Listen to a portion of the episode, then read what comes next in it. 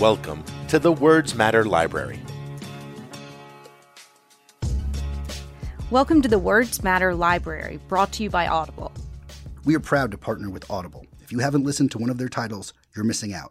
Audible really does unleash the power of the spoken word. Elise, tell them about our holiday special offer. This year, give the gift of Audible to someone on your list, and right now, for a limited time, Words Matter listeners can get three months of Audible for $6.95 a month. That's more than half off the regular price. I love a deal. You should too. Go to audible.com slash words matter or text words matter to 500 500. That's audible.com slash words matter or text words matter to 500 500. Audible, because words matter. This week, we're adding to the Words Matter library Tailspin The People and Forces Behind America's 50 Year Fall and Those Fighting to Reverse It by Steven Brill. Joining me today is our executive producer and my sometime co host, Adam Levine. Adam also served in the White House for President George W. Bush. He was also a senior producer at NBC News and began his career with the late, great Daniel Patrick Moynihan. I am so excited. Today we have one of my favorite people in the whole world, my longtime mentor, Steve Brill, who I started out in Steve's journalism class as a sophomore at Yale. And Steve Brill is a longtime journalist, the founder of Court TV, American Lawyer magazine, and now he's the co-founder and co-CEO of NewsGuard, and he's flattered me very much by putting me on the board. Steve, we're so happy to have you to talk about all of your various ventures and your opinion on journalism and politics these days, but also your recent book, Tailspin. Uh, well, thanks, Elise. It's good to be here. Great. So let's just start out with Tailspin, which is a book that I love because it doesn't just complain about problems. You're talking about solutions and how we can go forward.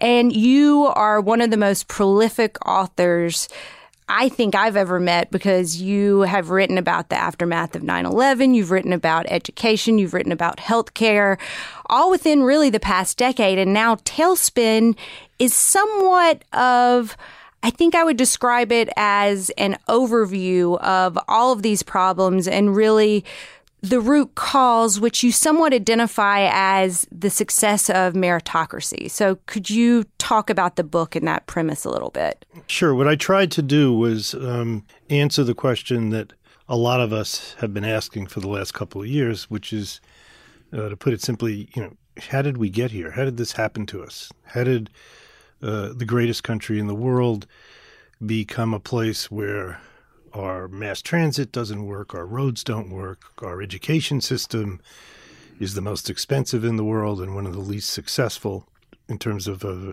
the K to 12 education. Our healthcare system is by far the most expensive in the world, and again is uh, middling when it comes to results. Uh, we're polarized. We're fighting with each other. Nothing seems to be working in this country. And what I tried to do was figure out how that happened. And what I discovered was, in essence, we got too much of a good thing. We took the stuff that's great about this country and let it kind of have um, a boomerang effect on us. Uh, to take one example, uh, the First Amendment. Uh, the First Amendment, through a series of very ingenious uh, litigation by uh, lawyers who were trying to stretch the First Amendment, have turned the First Amendment into something that has basically hijacked uh, the political system by allowing unlimited money to be used uh, not only to lobby but to um, affect the outcome of of um, elections and uh, to polarize those elections by injecting that money um, into uh, the primary process. Uh, the primary process itself is uh, the result of something that started out being good, which is reforms to take uh, the so-called bosses out of the political system and let the people nominate their candidates for you know Senate, the House, and and uh, the presidency. And that has turned into something where you have an advantage if you run uh, the furthest to the left or the furthest to the right. We really saw that this last midterm cycle too. Yeah, we sure did. I want to hear you tell your story a little bit because I think it's such an interesting starting point to explain your lens for looking at this and how it is personal to you. Uh, sure. You asked the question about uh, the meritocracy. Well, I was uh, the product of uh, the meritocracy coming to the United States in spades in uh, the 60s and 70s.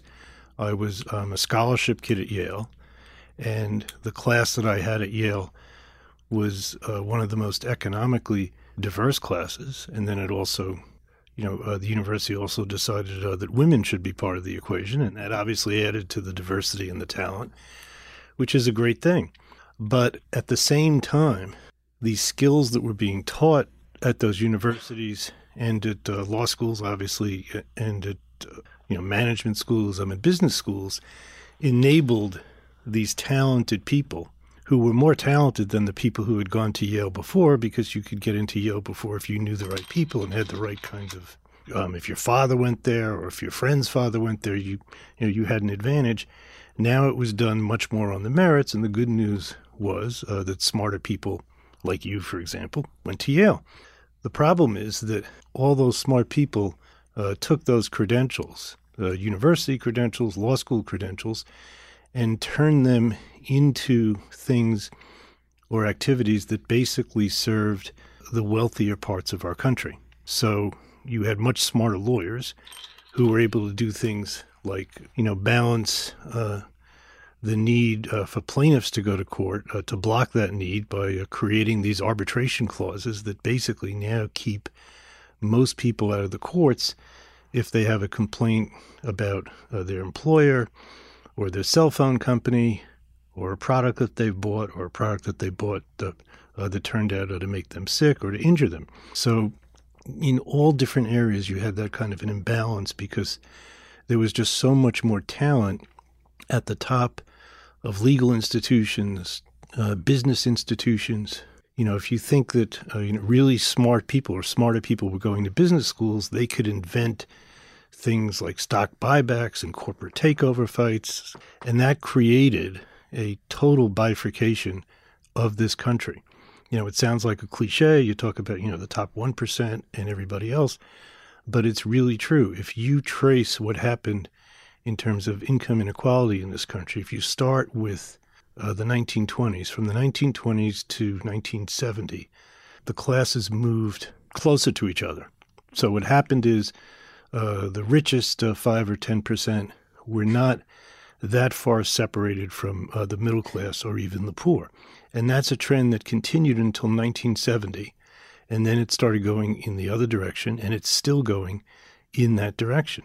So, what you're kind of describing is a Frankenstein meritocracy of sorts that's a little bit out of control because the very highly educated, highly intelligent people who get these great educations are going off and figuring out financial wizardry right. tools to circumvent the system. They're figuring out sophisticated campaign finance, legal arguments, sure. which you really go back to as a big part of the problem campaign finance. And so, a huge part of the problem. Could you talk about how campaign finance has distorted the political system and is part of the problem causing what you say is short termerism?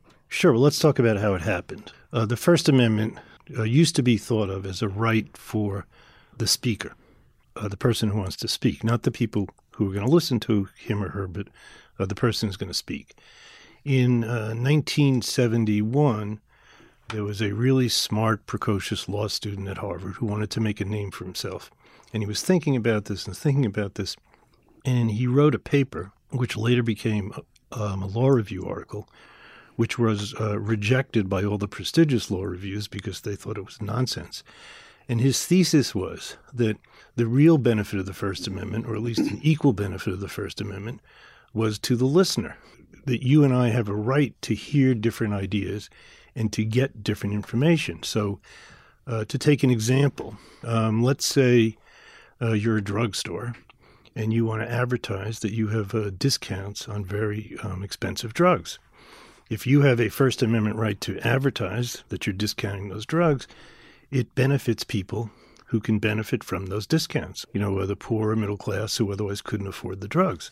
So he wrote an article that laid that out. Ralph Nader's lawyers, Ralph Nader, the you know uh, the consumer crusader of the 1960s and 70s, his lawyers saw that article and adapted it and brought a case that made its way to the Supreme Court alleging that, in fact, a discount drugstore, that was their plaintiff, had a free speech right to advertise uh, discount drugs. And the incumbent uh, big drugstores had lobbied to get a law passed in, in uh, Virginia uh, that didn't allow the advertising of any drug prices. And the argument was that this was hurting all the people who could benefit from uh, the lower cost of drugs, and also that it was just, uh, you know, anti-competitive. So it got to the Supreme Court, and the Supreme Court said, yeah, you know, you're right. The whole idea of the First Amendment is to have as much speech as possible because everybody in a democracy benefits from that speech, not just the speaker. Now, that sounds great, right?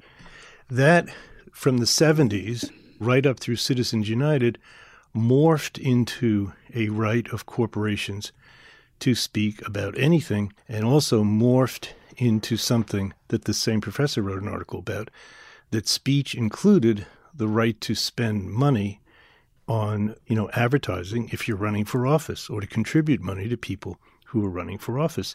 And that basically became uh, the Citizens United case. Well, and I thought that the passage in the book talking about how much time and energy lawmakers have to spend fundraising and just how incredibly depressing picking up the phone and just dialing for dollars constantly that hit a little too close to home and it's so disturbing because I don't necessarily see an immediate way out of that or the political will to get out of it. And one idea that you proposed that is a very simple idea in the book that I loved, though, was that politicians who go on TV should have a chyron under them saying where the lobbying dollars they accept come from. And little ideas like that. Talk about the solutions you propose with regard to campaign finance reform. Uh, well, first, let me recount the scene you're referring to. I spent the day with a member of Congress who, who shall be nameless and his party shall be nameless or her party shall be nameless. hey, not my party in a, anymore. in a in a windowless room, um, about a block from the Capitol, and um, he's sitting there um, at a table uh, like the one we're sitting at, and um, his aide is just handing him pieces of paper, and um, is dialing a phone for him all day, five hours. He's calling people asking for money, and as I explain in uh, the book, he has um, a post-it note that's hanging uh, right over the lamp that he's using. And the post it note is in his handwriting and it says, I don't give a shit. And I looked at the post it note and I said, What's this about? He said, I have to remind myself that I don't give a shit. And I said, What are you talking about? He said, Okay, I get some guy on the phone and, you know, I ask him, you know, Hi, Bob, how are you? Uh, you know, how's Mary, uh, your wife? Oh, she died last week. Oh, that's terrible. But, you know, listen, uh, you know, Friday's the end of the quarter, and we really have to. Please max out immediately. You know, if you could max out by Friday, that would be great. He said, "That's what I have to do." He said, "And I'm not that kind of person. I don't want to be that person, but I have to be that person." And that's crazy. I mean, the founding fathers could not have thought that the First Amendment meant that, and that's what it means. And there's another uh, note in the book that Congresswoman uh, from Arizona, Kyrsten Sinema, who is now the senator from Arizona, was known in Democratic circles, just absolutely a hero in Democratic circles, because she could handle three cell phones at a time, asking people for money. You know, she'd take one, she'd How hang up, she'd take that? the other one, then she'd take another, and she's that's what she was most known for. I loved in the book where the staffer refused to confirm that she triple dialed. No, that's right. So I called her for comment, and she refused to confirm it, but she said, "But you can say." That she's highly efficient when she's raising money. What I like about the book is you- really aren't approaching this from a partisan lens. You never do that with your books, be it healthcare, education, discussing, you know, combating terrorism. You really do stick to the facts. And that's something that really comes through in your journalism and something that I feel I am very grateful to you for instilling in me just the importance of having your reporting backed up by facts. Right. Um, in fact, uh, there are a couple pages in the book where I talk about this, and I mention something that I found just absolutely hard to believe, which is that in recent polling, there is still a substantial number of people who think Barack Obama was not born in the United States. Now, that's not that surprising, but there are also a substantial number of people, 15 or 20 percent, who think that 9 11 was an inside job by the Bush administration. So if that doesn't tell you what you need to know about how this country is not, you know, sharing the same set of facts, you know, we can disagree on what to do about those facts, but if there isn't even a, hundred percent consensus on something like that, we've got problems. And those problems really stem from the fact that there is a lot of crazy stuff out there online and a lot of people believe it. And one of the reasons they believe it is that when you see a headline in in um, a news feed on Facebook, let's say, or a headline in in um, a Google search, the only thing you really see is the headline, and you don't see what the source is, and you have no idea who the source is or what the source is. Now, uh, you know, you and I may have an idea because you know we're policy wonks, we're media people, but most people don't know. Um, one of the things that I found interesting, I worked in politics and government, but I also worked in financial services. And you mentioned, you talk about the casino economy. And I would try to explain that to people. And I'd say, well, this is how it works. You get to go to the casino to gamble with other people's money. Um, if you win, you get to keep a percentage of it. Lose, and if you lose, no problem. Maybe in a year or two or three, somebody will ask you to leave the casino, but you'll get to go to another casino and do the whole thing over again. so, but talk about the casino economy and how that led us to where we are in this tailspin.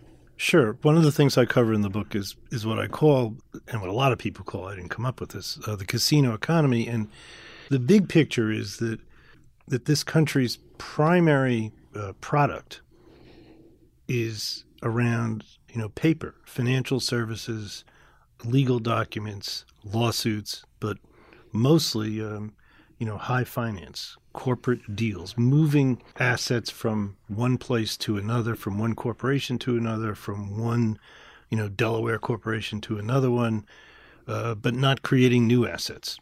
And why would a country want to do that? The answer is that that's where the money is. Uh, you can make all this money moving paper around and gambling on the fact that the paper in some way is going to be worth more money. So let's take the you know, the biggest example and the one uh, that caused uh, the crash. In the late 1960s, early 1970s, again, there's a pattern here. All this stuff in uh, the tailspin starts in the late 1960s. Um, there's a very smart banker who figures out that all these banks across the country have mortgages. They've loaned money to people to own their homes, and they're sitting there with all this money owed in the form of a mortgage what if you package all those mortgages? You take 10,000 mortgages that are each $100,000 each. I can't do the math sitting here right now, but you put those 10,000 in a package and you sell them to an investor who will get the cash flow from all those mortgages and you take a little bit of profit for yourself, but by selling it to them, you buy up the mortgages from all those banks around the country and so you give them their money back with a slight discount and they can then give out new mortgages because they have all this money from you know the mortgages they gave out. And long story short, there's like a daisy chain, and it ends up with a bunch of banks and investors overseas, doesn't matter where they are, who are holding you know a mortgage for someone's home in Iowa. And it's not like they looked at the home and said, "Yeah, this is a good mortgage. The home looks like it's worth that kind of money. I'm good with this. This is a safe mortgage." The bankers assured them everything was safe and then again, you have all this money coming back to town for the banks to give new mortgages. They gave new mortgages, then they resold those mortgages. And that's how you had the mortgage backed uh, security crisis. Because at a certain point, the music stopped because they'd given out so many mortgages. A lot of them were going bad because they had these, you know, these crazy provisions where the mortgage was interest free and totally free for a year or two. You just got all the money. You didn't even pay any interest on it. Then you paid some interest. And then in the fourth year, the interest went to like 10%, and these people are out of their homes. The homes went down in value, and then more people stopped paying off the mortgages. Why would I pay off a mortgage if I'm underwater? If the if the cost of the mortgage is much more than the house is worth, I'll just move out of the house. So that caused the crisis. That's explainable, but what is harder to explain and more outrageous is that nobody really got hurt by it except the people who lost their homes.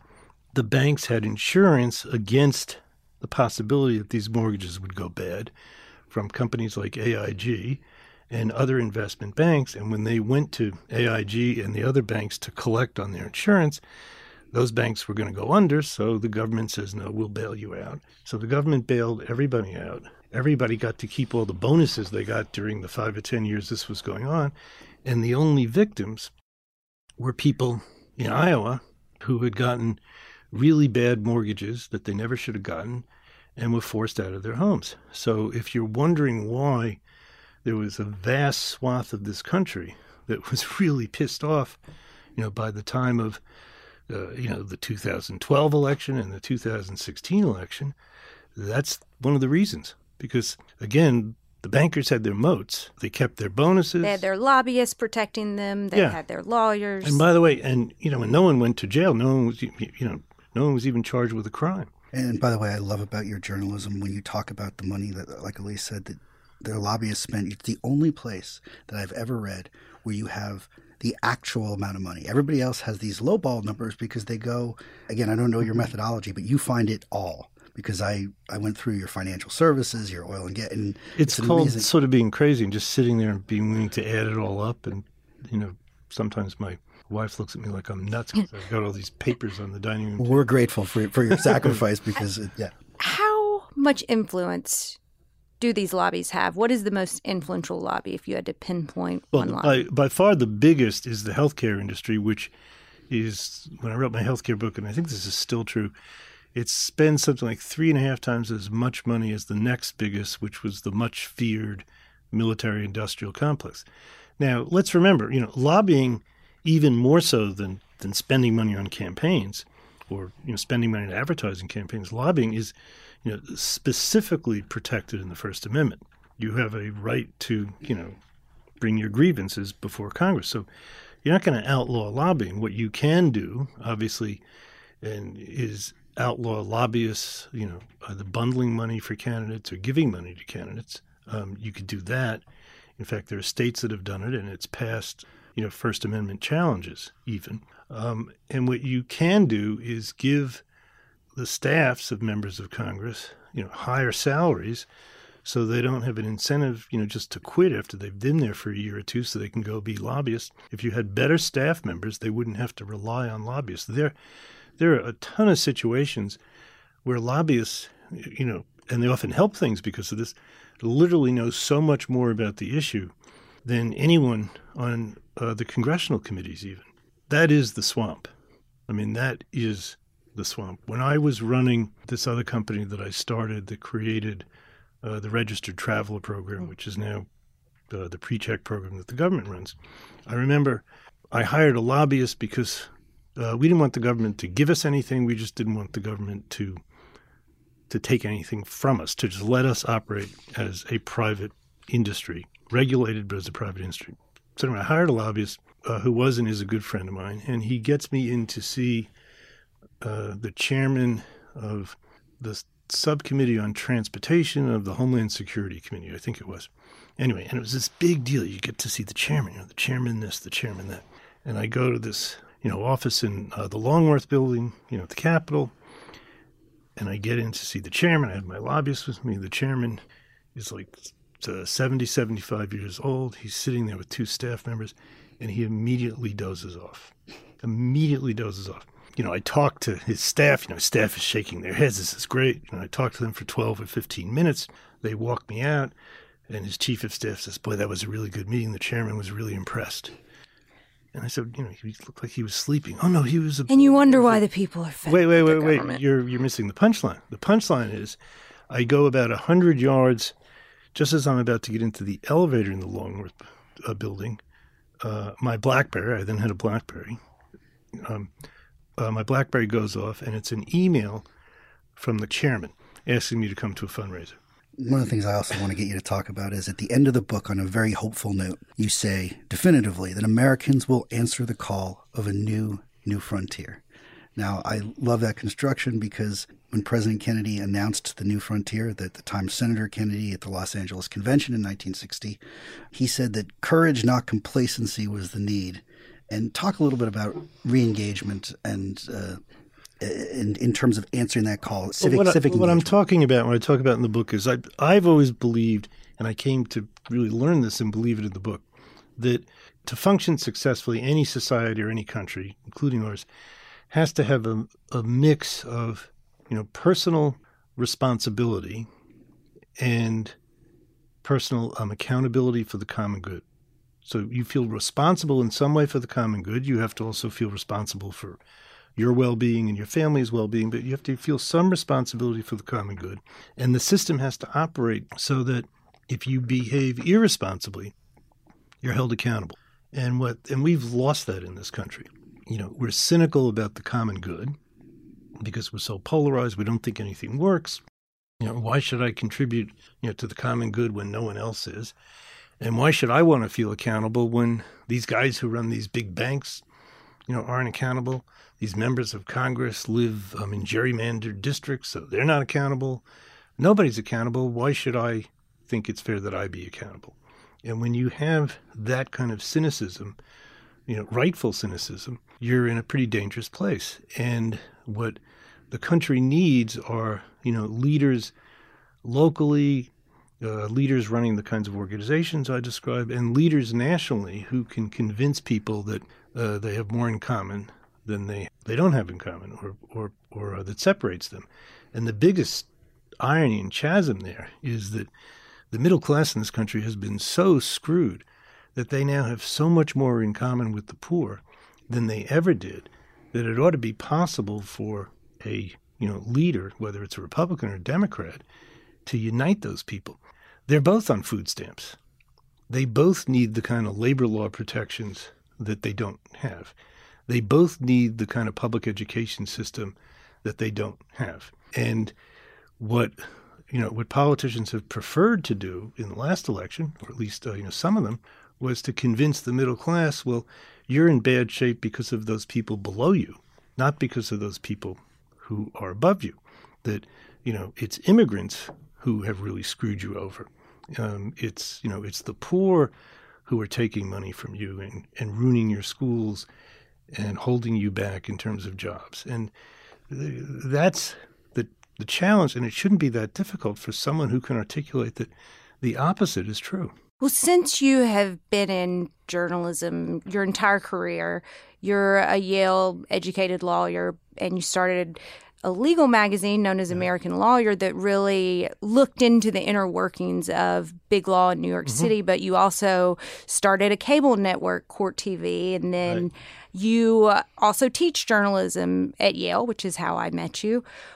What's the greatest challenge you see today for journalism in America in the age of Donald Trump? Well, even, you know, leaving Donald Trump aside, the you know, the greatest challenge is uh, restoring the economic model of journalism because um, a lot of journalism used to get a free ride because the local newspaper was a monopoly and could charge whatever it wanted for advertising. You know, I'm sure where you grew up, the local newspaper was rich and and you know they could pay people. My grandfather owned one of two newspapers in our town for a bit, the Marshall Messenger. So I would go there up there and we would, I was a little girl and the newspapers would be laid out on the table and your hands would get right. all the ink stained. And, but that, uh, yeah, the internet has, um, has gobbled up, you know, the finances of local newspapers, especially local newspapers, but you know, larger newspapers. When it's harmed consumers because yeah. they don't have the connection to their local communities. That's right. I mean, it is core to democratic values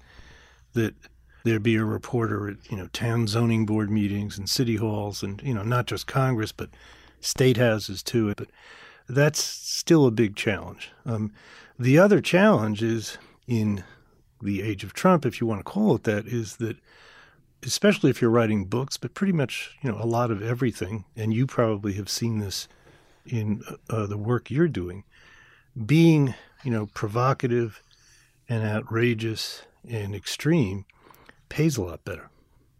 Oh, absolutely. And that's what Fox News particularly excels at and is having such an incredible amount of influence in the post Roger Ailes era because it's really like the guardrails are off completely. Well, but there's that. But then if you look at uh, the bestseller list, oh yeah, uh, you know, for nonfiction books, I'm really you know happy to have made the bestseller list as briefly as I did this time because I don't write stuff that is far left or far right, but almost any Bill O'Reilly book, if you just put his name on it, it's going to hit the list. So if you know if you're a kid thinking about going into journalism and you see, well, this is how I get rich and famous, that's that's not a great thing. Now it's always been somewhat like that, but you know I think in terms of online journalism, which is where most of it is, and uh, the cable networks, there is a bigger premium for that. You know, if you started saying all kinds of crazy stuff on MSNBC, you'd probably be, if not on MSNBC, you'd be, you know, somewhere more often even than you are.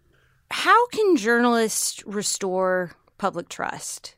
It's another huge problem because you look at how members of Congress are actually more popular than journalists these days, which really is not a good statistic considering the popularity of Congress. It's not great. The first thing they have to do is be accountable and be transparent.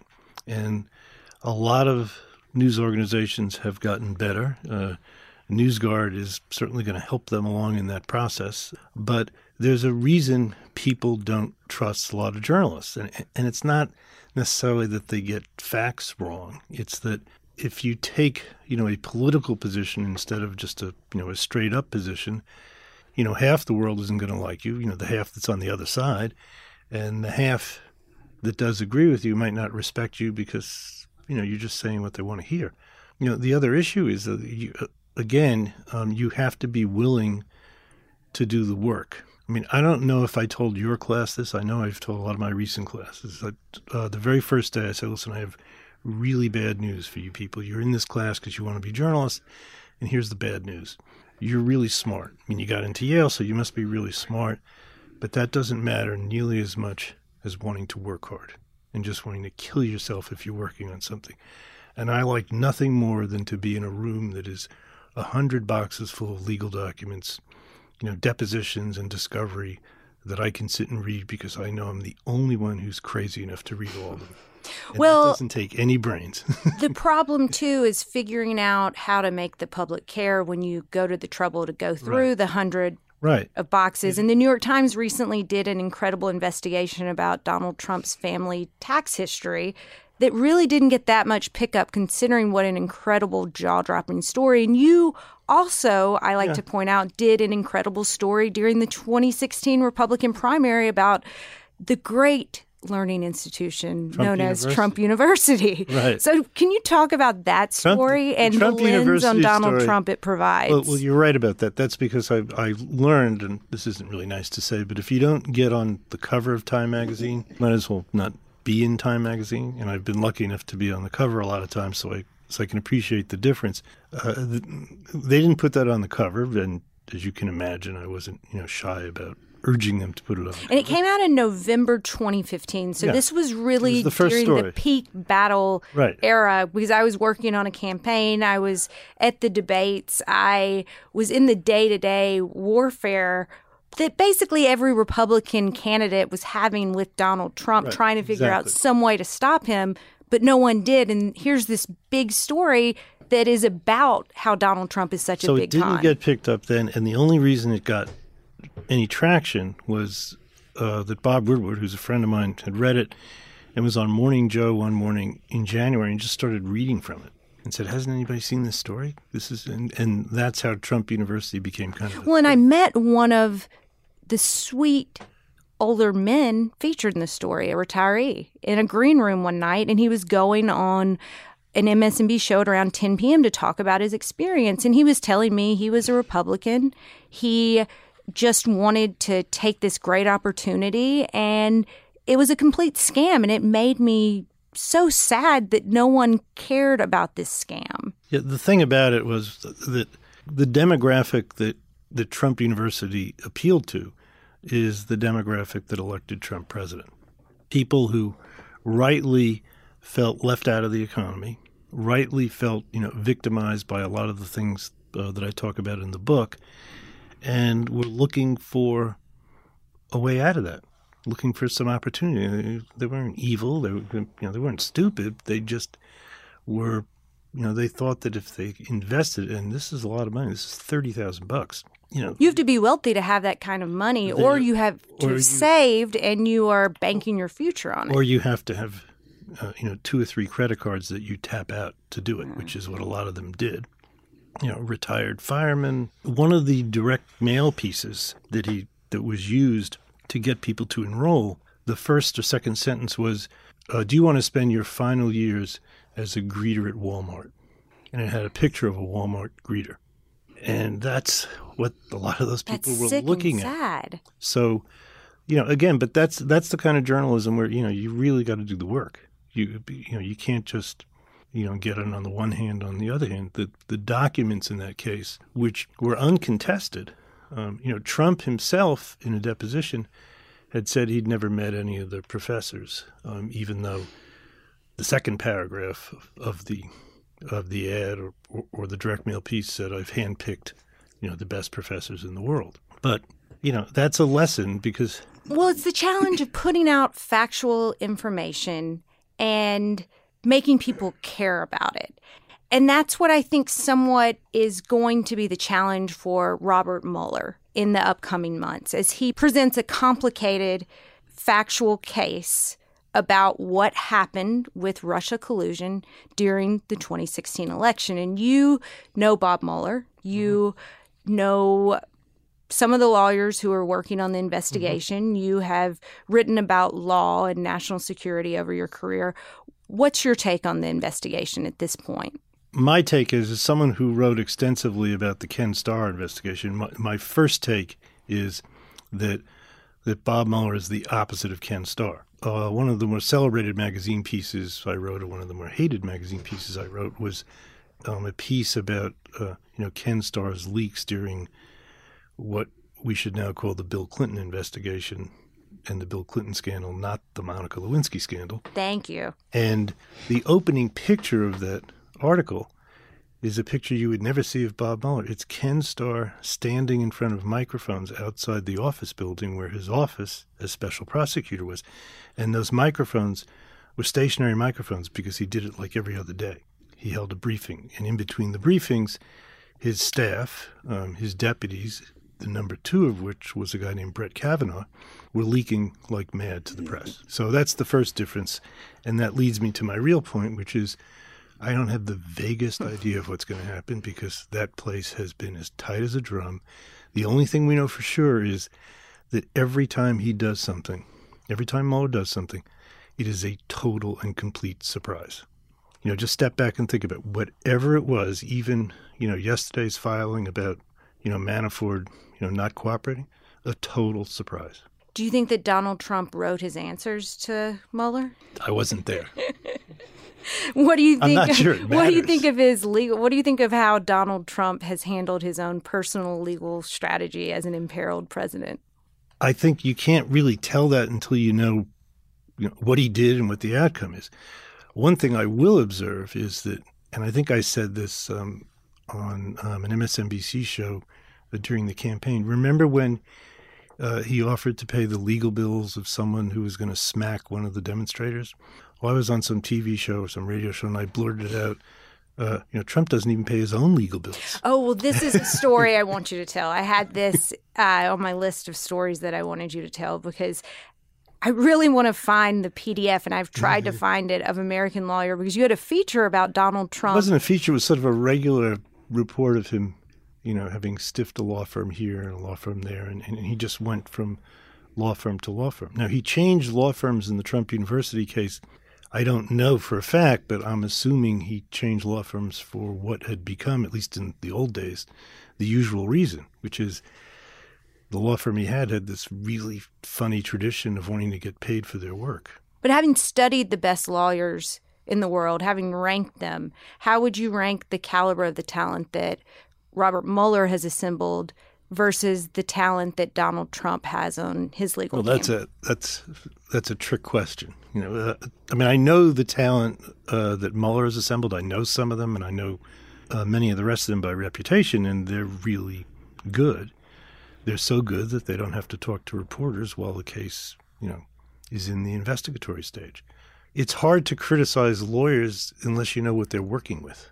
Let's talk about some of the heroes who are trying to solve these entrenched problems. Right. The really surprising thing I found in doing the book was, you know, maybe this is just because, you know, as a journalist, you get to be cynical instead of just skeptical, is there were all these people who were seemingly, you know, banging their heads against the wall. There was a group, you know, called Issue One because they decided, rightly, that uh, that campaign finance is issue one. You can't solve any of the problems in this country, whether it's health care or labor reform. Uh, you can't get to anything until you get over the hump of taking all the money and influence out of politics. So they're hard at work, you know, coming up with ideas. They've gotten some reforms done at the state level. They've created uh, lately um, a coalition of 60 or 70 members of Congress from both parties who are so disgusted that they're arguing for different kinds of reforms. And what impressed me about these people was their their uh, resilience. Because I said to them, I said, "Don't you just get frustrated? Don't you just think you're knocking your head against the wall?" And they said, "Well, someone has to do it." And when the public gets so disgusted, which the public increasingly is, we're going to be there with a plan, and that's pretty good. That's a way more optimistic note than much of what we're hearing these days in politics. And that's why I highly recommend this book for people who are at a point of despair over our political system because we need to not just be sitting around and complaining. We need to talk about solutions and help the people who are out there on the front lines working for solutions. So, Steve, thank you so much for writing this great book and for coming in and chatting well, with us about thanks it. For talking to me about it. Thank you for listening to Words Matter with Elise Jordan and Steve Schmidt. For more information on our show and hosts, visit wordsmattermedia.com. Please rate and review Words Matter on Apple Podcasts and other podcast providers.